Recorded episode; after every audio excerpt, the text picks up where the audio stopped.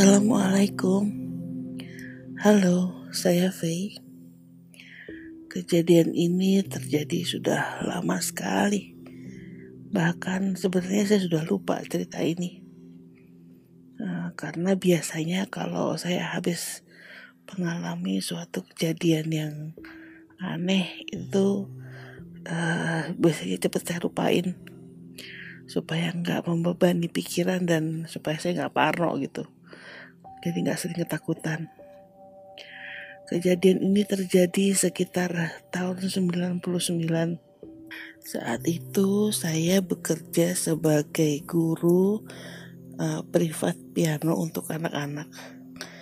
Saat itu uh, kebetulan ada seorang teman saya itu dia juga uh, ngajar sebagai guru privat. Teman saya ini namanya Ira uh, waktu itu saya belum punya handphone ya. Jadi uh, si Ira teman saya ini namanya Ira. Ira tuh ngubungin saya dan uh, dia nelfon ke rumah. Terus dia bilang, V bisa nggak lo bantuin gue gantiin gue ngajar? Rumahnya di daerah dia sebutkan suatu daerah di Jakarta Selatan. Sebenarnya uh, cukup jauh dari rumah saya ya cuman uh, akhirnya ya saya pikir ya udah deh kebetulan hari itu saya juga nggak ada jadwal mengajar dan saya pikir ya lumayan lah buat gantiin dia gitu. Saya pikir ya udah deh saya mau saya sanggupin buat ngajar. Dan Ira cuma bilang e, datang ke sana jangan telat ya. Soalnya malamnya ini anak masih ada les lain gitu Anak uh, ini bernama katakanlah namanya Amel ya. Dan uh, jadi saya hanya tahu nama anak ini Amel dan saya tahu alamat rumahnya. Dan saya nggak boleh telat. Saya cuma ingat itu. Akhirnya pada hari yang ditentukan saya datang, saya cari rumahnya si Amel ini. Saya sampai di jalan besar di depan uh, rumahnya dan akhirnya saya ketemu alamat rumahnya. Saat itu yang saya lihat uh, dari luar, maksudnya dari jalan, itu hanya pagar pagar bambu yang cukup panjang dan saya tidak bisa melihat rumahnya gitu di bagian dalam.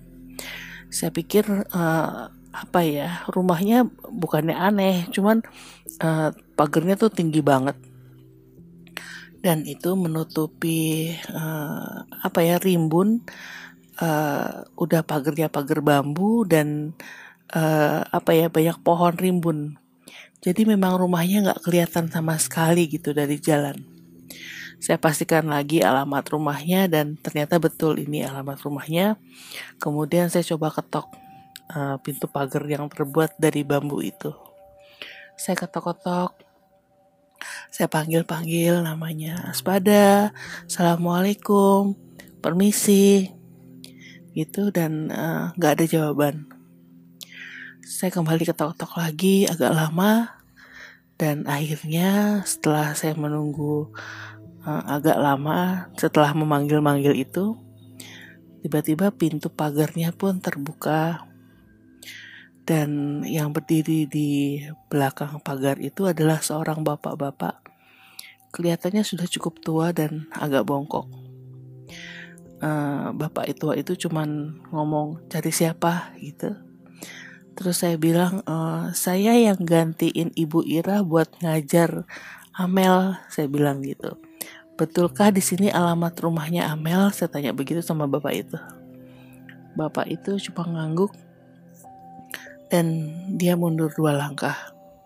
Sepertinya mem mempersilahkan saya untuk masuk. Dan begitu saya masuk ke dalam pagar itu, agak kaget sih saya. Karena ternyata halaman rumahnya itu besar banget. Besar banget.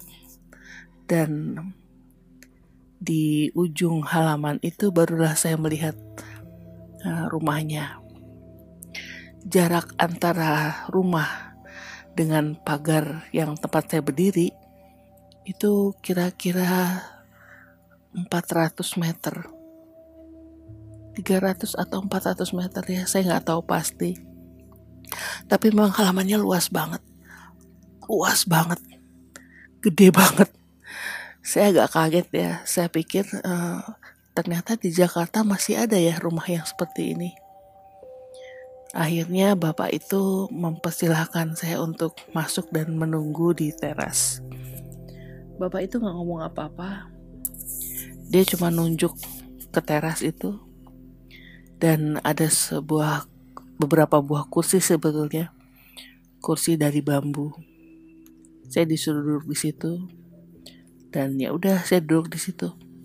Dan uh, saya menunggu kemudian bapak itu berjalan ke belakang rumah. Saya duduk di situ. Saya kira saya cukup lama duduk di situ menunggu Amel keluar. Setelah beberapa lama saya duduk di situ, akhirnya pintu rumah itu terbuka. Dan di balik pintu itu berdiri seorang perempuan muda, kira-kira umur 15 atau 16 tahun. Rambutnya digerai, uh, dan dia tersenyum agak kaku gitu sama saya. Terus dia ngedeketin saya, dan dia cuma bilang e, mbak yang gantiin ngajar ya dia ngomong begitu saya bilang iya nama saya Faye kemudian saya julurkan tangan saya kamu Amel ya saya bilang gitu perempuan itu cuma ngangguk dan akhirnya mengajak saya masuk ke dalam rumahnya saat masuk dalam rumahnya, uh, jujur aja saya kembali kaget karena saya dapati rumahnya itu uh, rumahnya gede banget ternyata ya. Jadi halamannya besar dan rumahnya juga besar banget. Lantai rumahnya uh, terbuat dari parket kayu dan di tengah ruangan itu uh, ada sebuah grand piano besar.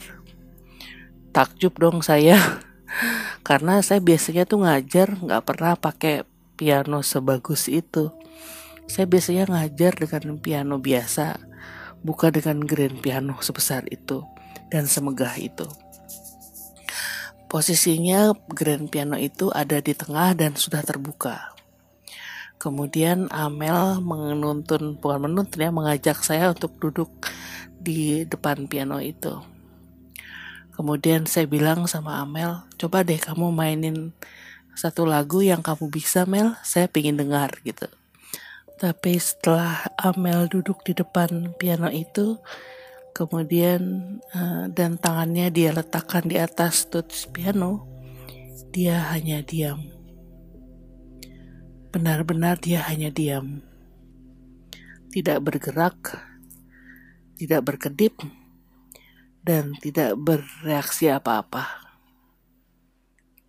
Jujur aja saya kaget ya dan suasananya jadi agak awkward gitu, agak canggung. Saya panggil-panggil namanya Mel. Kenapa Mel? Mel? Amel? Dia tetap diam. Saya coba pegang tangannya dan ternyata tangannya dingin.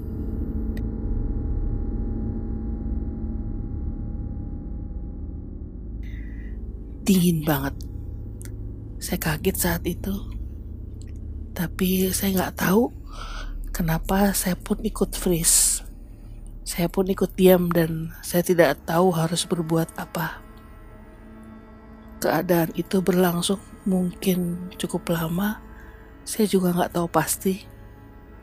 Tapi akhirnya eh, tiba-tiba dari pintu samping ada seorang perempuan membuka pintu dan perempuan itu berdiri menatap kita berdua.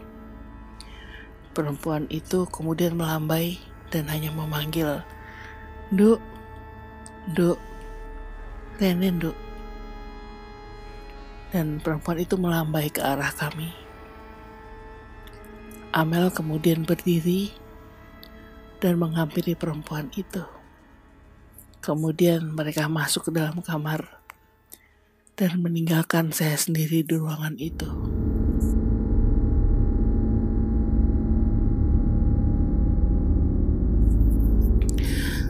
Berada sendirian di, di dalam ruangan itu membuat uh, saya jadi takut.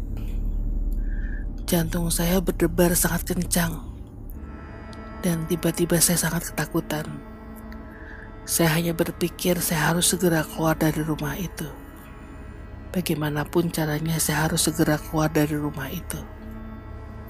Akhirnya, saya berdiri dan bergegas keluar dari rumah itu. Saya ingat saya berlari menuju pintu dan saya pun berlari menuju pintu pagar tanpa menoleh sedikit pun ke belakang. Tapi perasaan saya mengatakan bahwa ada yang memperhatikan saya. Ada yang memperhatikan saya dari belakang.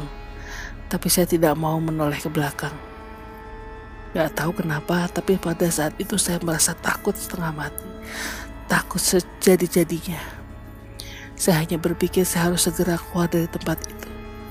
Harus segera keluar dari rumah itu.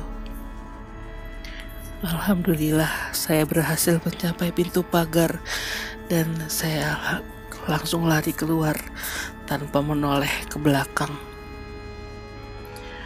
Keesokan harinya, Ira kembali menelpon saya.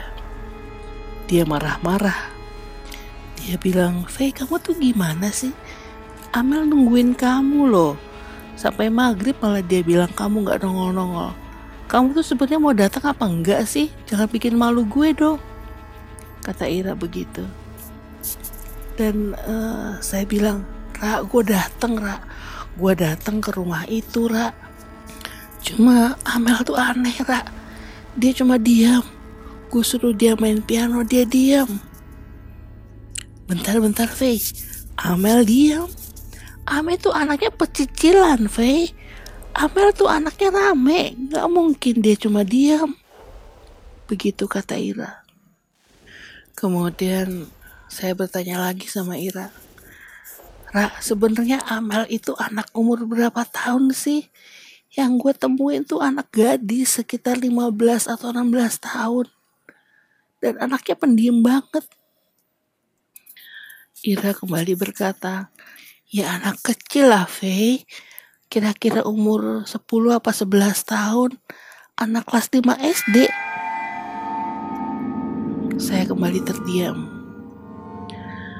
Kalau begitu, yang saya datangi kemarin itu sebetulnya rumah siapa? Dan siapa mereka?